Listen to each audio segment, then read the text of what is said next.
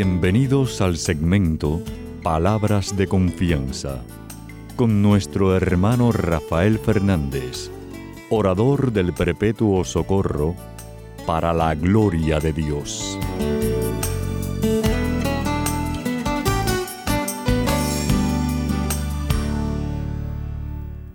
Muy buenas, mi querida familia radial, aquí de nuevo en su segmento Palabras de Confianza. Como siempre, le doy las gracias por su sintonía y sobre todo por sus oraciones.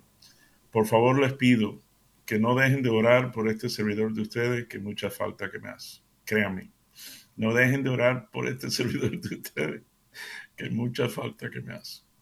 Así que quiero dar las gracias a aquellos que me han escrito también. Muchísimas gracias por sus palabras tan bonitas del programa sepan que pueden escribirme a rafael arroba confianza.net, rafael arroba confianza.net. Quiero dar las gracias también a los que están en controles, Pedrito Acevedo, número uno, que siempre está ahí al pie del cañón cada semana para ayudarme a que el programa salga al aire. Y a todos ustedes que están en distintas regiones del mundo, que también ayuda a que el programa salga al aire. Muchas gracias. Eres parte importante del ministerio. Quiero ya, como saben, eh, muchos de ustedes saben que yo sigo, empiezo el programa siempre pidiendo la ayuda de Dios, dándole las gracias, diciendo así.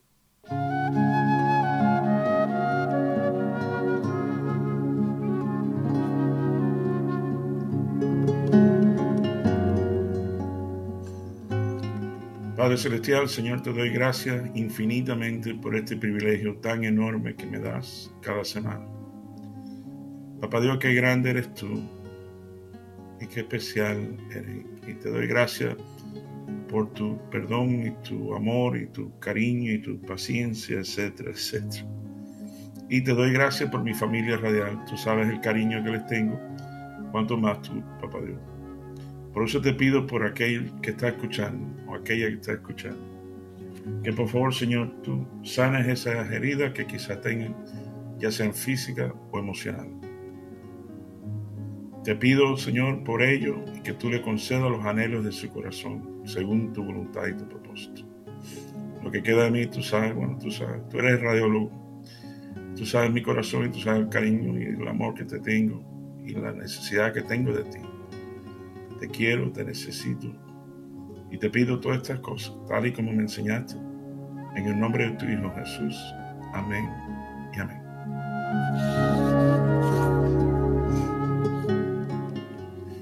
Bueno, mi querida familia Redal, sabe que siempre el Papá Dios me lleva un evangelio. Hoy me lleva Mateo, capítulo 4. Vamos a leer del 1 al 11. Dice así. Luego el Espíritu llevó a Jesús al desierto para que el diablo lo pusiera a prueba. Estuvo 40 días y 40 noches sin comer y después sintió hambre. El diablo se acercó entonces a Jesús para ponerle a prueba y le dijo, si de veras eres hijo de Dios, ordena que estas piedras se conviertan en panes. Pero Jesús le contestó, la escritura dice, no solo del pan vivirá el hombre, sino también de toda palabra que salga de los labios de Dios. Luego el diablo lo llevó a la santa ciudad de Jerusalén, lo subió a la parte más alta del templo y le dijo, si de, si de veras eres hijo de Dios, tírate abajo, porque la escritura dice, Dios mandará que sus ángeles te cuiden te levantarán con sus manos para que no tropieces con piedra alguna. Jesús le contestó, también dice la escritura, no pongas a prueba al Señor tu Dios. Finalmente el diablo lo llevó a un cerro muy alto y mostrándole todos los países del mundo y la, grandeza de ellos le dijo, yo te daré todo esto si te arrodillas y me adoras. Jesús le contestó, vete, Satanás porque la escritura dice, adora al Señor tu Dios y sírvele solo a Él. Entonces el diablo se apartó de Jesús y unos ángeles acudieron a servirle. Esto es palabra de Dios. Gloria a ti, Señor Jesús. bueno, mi querida familia radial, sabe que siempre eh, les traigo un chisme, pero ahora mismo, ahora mismo, leyendo esto, me acordé de un chiste de, porque dice que el diablo se le apareció, se le secó se le apareció de momento. Eso me recordó un chiste buenísimo, viejo. Eh, había una misa andando y se oye el, techo, la cúpula del, templo, y se está rompiendo y de momento cae Satanás en el medio de la misa. ¡Ah! Y todo el mundo sale corriendo. Mira una viejita adelante. Y el diablo mira a la viejita y dice, ah, tú sabes quién soy. Dice, sí, cómo no. Dice, no me tienes miedo. Dice, dice la viejita, no, hombre, no. Si llevo 40 años casado con tu hermano. Pero bueno, sabes que siempre traigo un chisme. Déjame, déjame traer el chisme, Mi querida familia radial, resulta que el, otro día, eh, literalmente los otros días, llegué a mi oficina, como a mi negocio, como todas las mañanas. No se abro la puerta eh, y enciendo la luz, pero la luz no enciende. digo, hey, qué raro. Y, y chequeo otro chucho de la pared y, las luces no, hay electricidad. Chequeo mi computadora, no hay electricidad. Chequeo otra, no hay electricidad, nada está encendido. Entonces lo primero que pienso, digo, ay Dios mío, se me habrá olvidado pagar la cuenta. Y me acuerdo que, que nosotros tenemos el pago automático, ¿no? Automáticamente se paga el pago, así que para no fallar, precisamente. Entonces digo, bueno, eso no es. Digo, seguro que hay un problema de electricidad en este edificio, en esta, en esta cuadra. Pero miro, me asomo así a mi vecino y nada, tiene la luz encendida. Y me asomo al lado de una, la vecina que tiene una peluquería, la luz encendida. Digo, eh, ahora sí, qué raro está esto. Entonces llamo a mi esposa y le pido por favor que, que llame a la compañía de electricidad mientras yo estoy haciendo otra cosa. Entonces, al ratico me llama mi esposa y me dice, oye, dice la FPL, que es la compañía FPL, Florida Power Line, que, que hay corriente que aparentemente se fue el interruptor, eh, aprendí esa palabra eh, preparando el programa, se, disparó el interruptor y se apagó. Entonces yo voy a la caja de, fusible, de, sí, de fusible, y veo que todos los botones están correctos, todos están puestos. Digo, no, no, no, dice, no, no, no, el, el interruptor principal que está al lado del metro, de la cosita que te mide la electricidad, Digo, wow, caramba, yo, yo, yo ni sé dónde está eso. Entonces llamo a la, compañía que se encarga del mantenimiento del, edificio.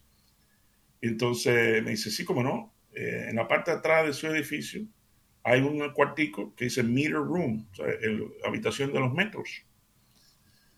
Digo, bueno, o sea, de los medidores. Dice, ve a la unidad 1460, que por cierto son amigos míos, y busca la llave de la puerta. Digo, ok. Entonces, claro, yo no puedo trabajar sin electricidad y aquí no hay ventana, así que tengo que tener el aire puesto. Entonces, digo, claro, esto hay que resolver, hay que ir. Entonces voy y busco la llave. Efectivamente voy y yo ni había visto ese cuarto, entonces esa habitación. Entonces abro la puerta y ahí, mi querida familia radial, están todos los metros de todas las oficinas eh, que están en, en, mi, en mi bloque de, oficina. Entonces busco, busco y efectivamente veo el mío que es 1470, letra O, eh, unidad 16. Y cuando miro, me acerco bien, mi querida familia real, estaba apagado. Entonces hago así, lo enciendo, el interruptor lo pongo para encendido y salgo, regreso la llave, voy a mi oficina y ¡pam! Se dio la luz. Tengo electricidad, me dio una alegría tan grande. Entonces me puse a pensar, ¿sabes qué, mi querido familia? ¿Sabes lo que pasó? Creo, creo. Resulta que como a tres puertas están haciendo una construcción grande adentro de una nave, ¿sabes? una remodelación de ese interior tremenda. Y tal parece que pidieron la llave para apagar la electricidad de la nave esa, para que no se electrocuten o algo, ¿no? Y aparentemente apagaron el mío y después se encontraron el de ellos, pero se les olvidó volver a encender el mío. Y claro, yo al otro día cuando venga no tengo corriente. Así que ese es el, ese es el chisme. Me dio una alegría tan grande tener electricidad. Pero bueno, ese es el chisme. Vamos a ver cómo podemos, eh, vamos a empezar ya en tema. Vamos a estar hablando en serio ahora. Ok, versículo 1. Vamos a ir al Evangelio de Levítico. dice, luego el espíritu, e, con E mayúscula, llevó a Jesús al desierto para que el diablo lo pusiera a prueba. Eh, mi querida familia, explícame eso. A ver, explícame eso. El Espíritu llevó a Jesús al desierto para que el diablo lo ponga a prueba. Y uno dice, pero ¿cómo? cómo? Y, después uno se da cuenta y se pone a pensar en la propia vida de uno, cómo a veces aparentemente Papá Dios permitió que nosotros pudiéramos pasar por una situación difícil, pero no para perder, sino para ganar, para un final. O sea, ¿por qué eh, David de momento tiene el coraje y dice, no, este hombre de nueve pies y Goliat, esto lo tumba. ¿Por qué le pone un Goliat adelante? Para ponerlo en forma para el propósito. Es más, si tú en estos momentos estás pasando por una situación que tú no entiendes, acuérdate que nada más pasan dos cosas en la vida. O Dios la hace o Dios lo permite. Y si lo permite es para que se cumpla el propósito divino en ti. No es para tu mal, no es para nuestro mal, como dicen en Jeremías 29, 11. Dice, yo sé los planes que tengo para ti. Planes para tu bien, no para tu mal. Para darte una vida llena de esperanza. Llena de esperanza. O esto me recuerda la anécdota de mi querida familia real de, de las águilas. las águilas, aves preciosas esas, enormes. O sea que cuando van a tener bebitos, aguilitos o aguilitas, preparan unos nidos, una maravilla, pero unos, nidos que es de lujo. Y, traen, claro, palitos de esto y palitos de aquello, pero entonces trae hojas eh, cómodas, sea, para los bebitos. Y los bebitos nacen ahí y están de los más contenticos en su, su camita de hojitas suaves, ahí no hay, eh, bueno, eh, pero, y, por cierto, cada vez que tiene hambre, eh, ahí no hay problema, nada más tiene que abrir la boca y ahí está la madre con el gusanito, la cosita, increíble, la naturaleza, lo que ha hecho el papá Dios increíble. Pero ¿sabes lo que hace el águila? la mamá le va quitando las hojitas suaves entonces, de momento, nada más están los palitos duros y los pinchitos, las cosas. Entonces ya no está tan cómodo. Entonces, de vez en cuando se sale el pajarito. Pero bueno, al ratico regresa otra vez a los pinchitos, los palitos, las cosas. Ya no están las hojas cómodas. ¿Y sabe lo que hace el águila? Encima de eso, mi querida familia real, lo empuja para que salga de las... Y encima de eso, para hacerle cuento corto, porque tengo mucho que recorrer, ¿sabe lo que hacen? Lo empuja, empuja el bebito por un precipicio para abajo. ¿Tú puedes creer eso? Y claro, el bebito empieza con las alitas, pero ¿qué va? No puede, no. Y, claro, la madre inmediatamente hace uff y recoge el bebito y lo pone en el nido. Y así pasa dos o tres veces y lo empuja, lo empuja al precipicio. Hasta que un momento el pajarito, el bebito, empieza con las alas y aprende y empieza a volar empieza a volar. Versículo 2. Vamos a leer eso. Estuvo 40 días y 40 noches sin comer y después sintió hambre. Y se acerca el diablo. Claro. 40 días, 40, 40 noches sin comer y Jesús sintió hambre. Y tú sabes, mi querida familia real, claro. Tú sabes cuando más se te acerca el diablo, cuando tienes hambre. Hambre de cariño en tu matrimonio.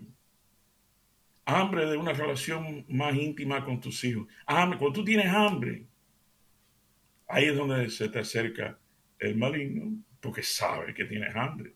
Pero no solo de comida, de un millón de otras cosas.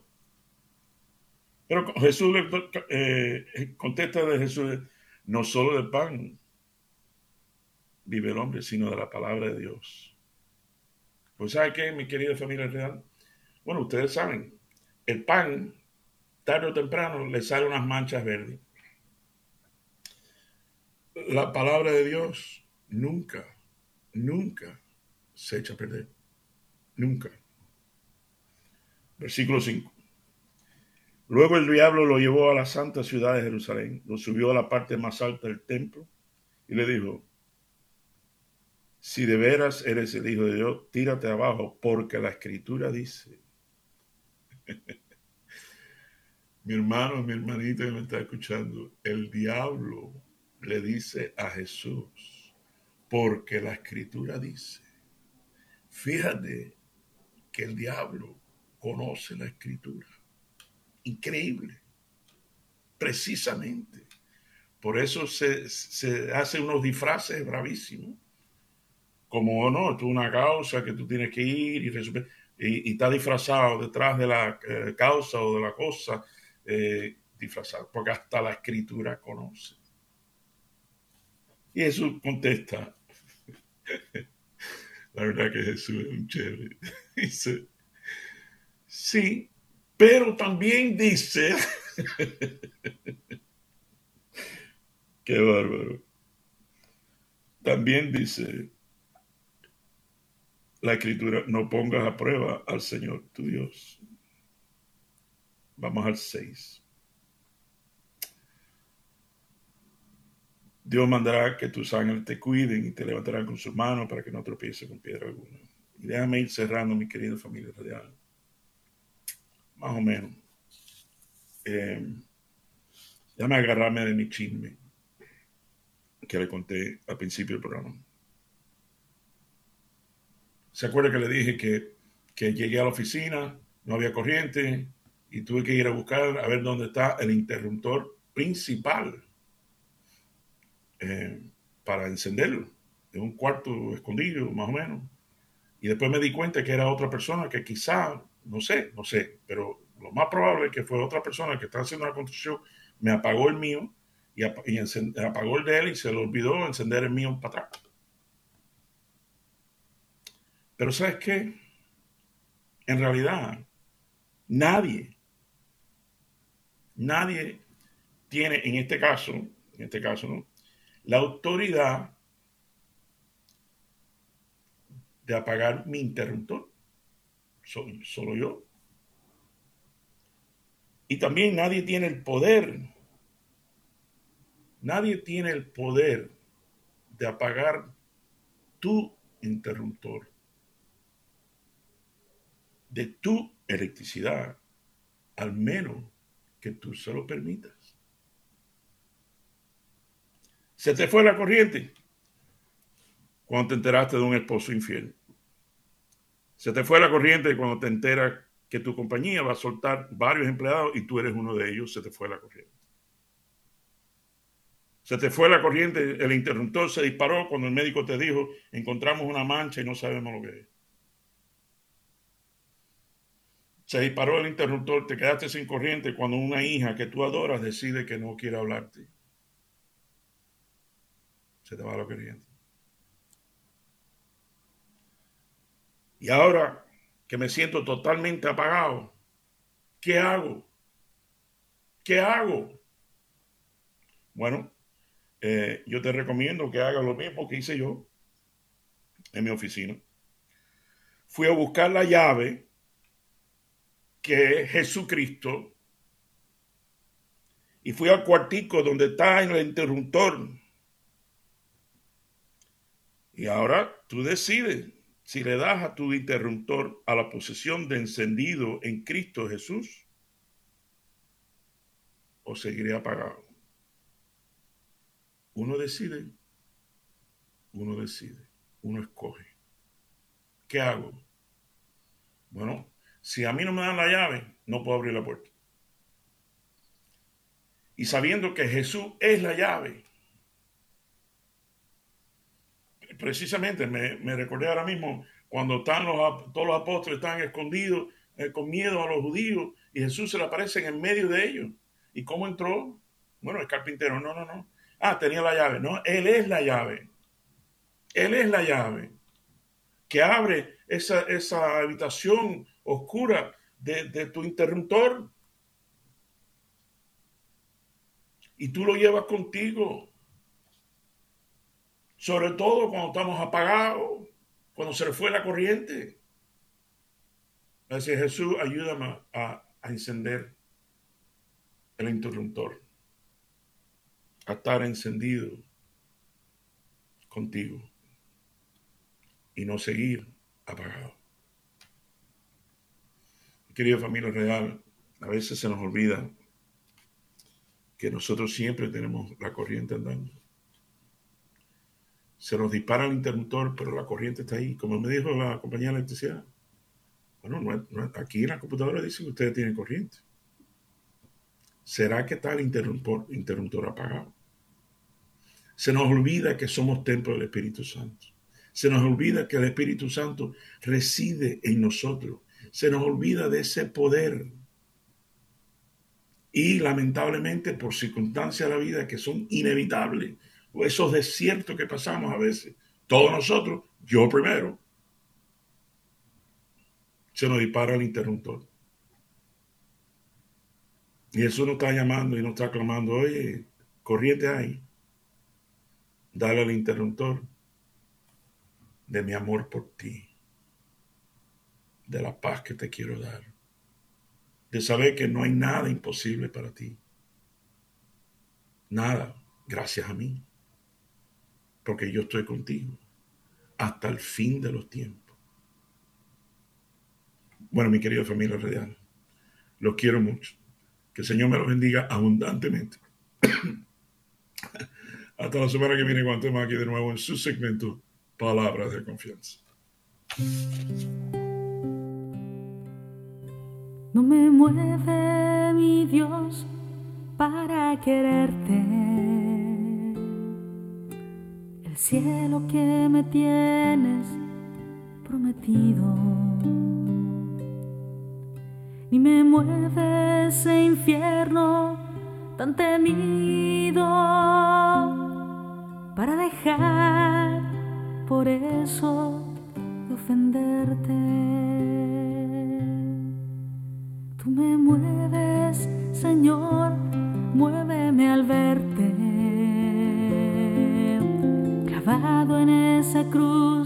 Y encarnecido. Muéveme al ver tu cuerpo tan herido. Muévenme tus afrentas y tu muerte. Muéveme al fin tu amor y en tal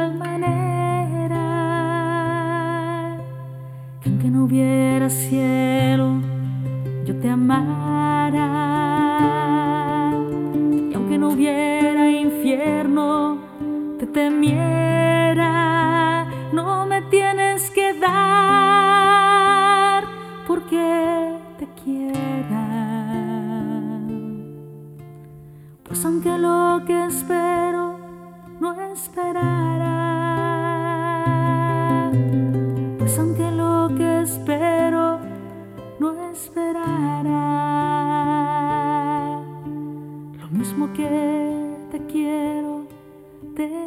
quisiera.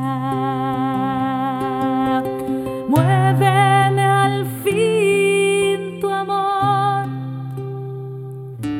y en tal manera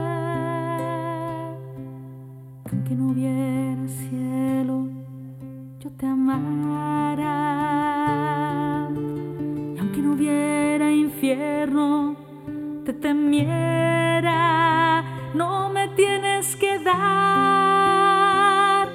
Porque te quiera. Pues aunque lo que espero no esperará, pues aunque lo que espero no esperará, lo mismo que te quiero, te quisiera.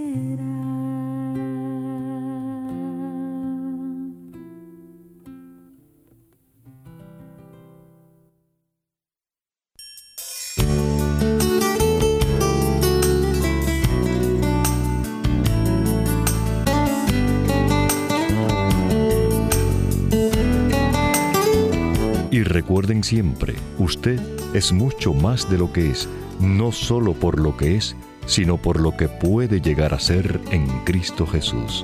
Y estas son palabras de confianza.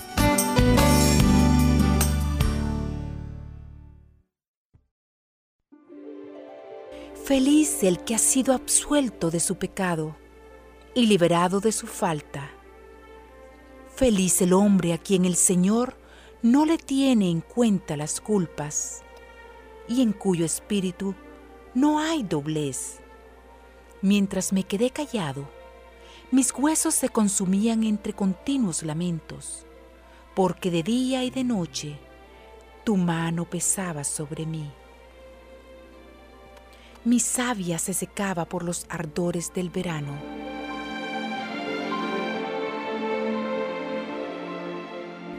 Pero yo reconocí mi pecado. No te escondí mi culpa, pensando, confesaré mis faltas al Señor, y tú perdonaste mi culpa y mi pecado. Por eso que todos tus fieles te supliquen en el momento de la angustia. Tú eres mi refugio, tú me libras de los peligros y me colmas con las alegrías de la salvación yo te instruiré, te enseñaré el camino que debes seguir. Con los ojos puestos en ti, seré tu consejero. Cuántos son los tormentos del malvado, pero el Señor cubrirá con su amor al que confía en Él. Alégrense en el Señor, regocíjense los justos, canten jubilosos los rectos de corazón.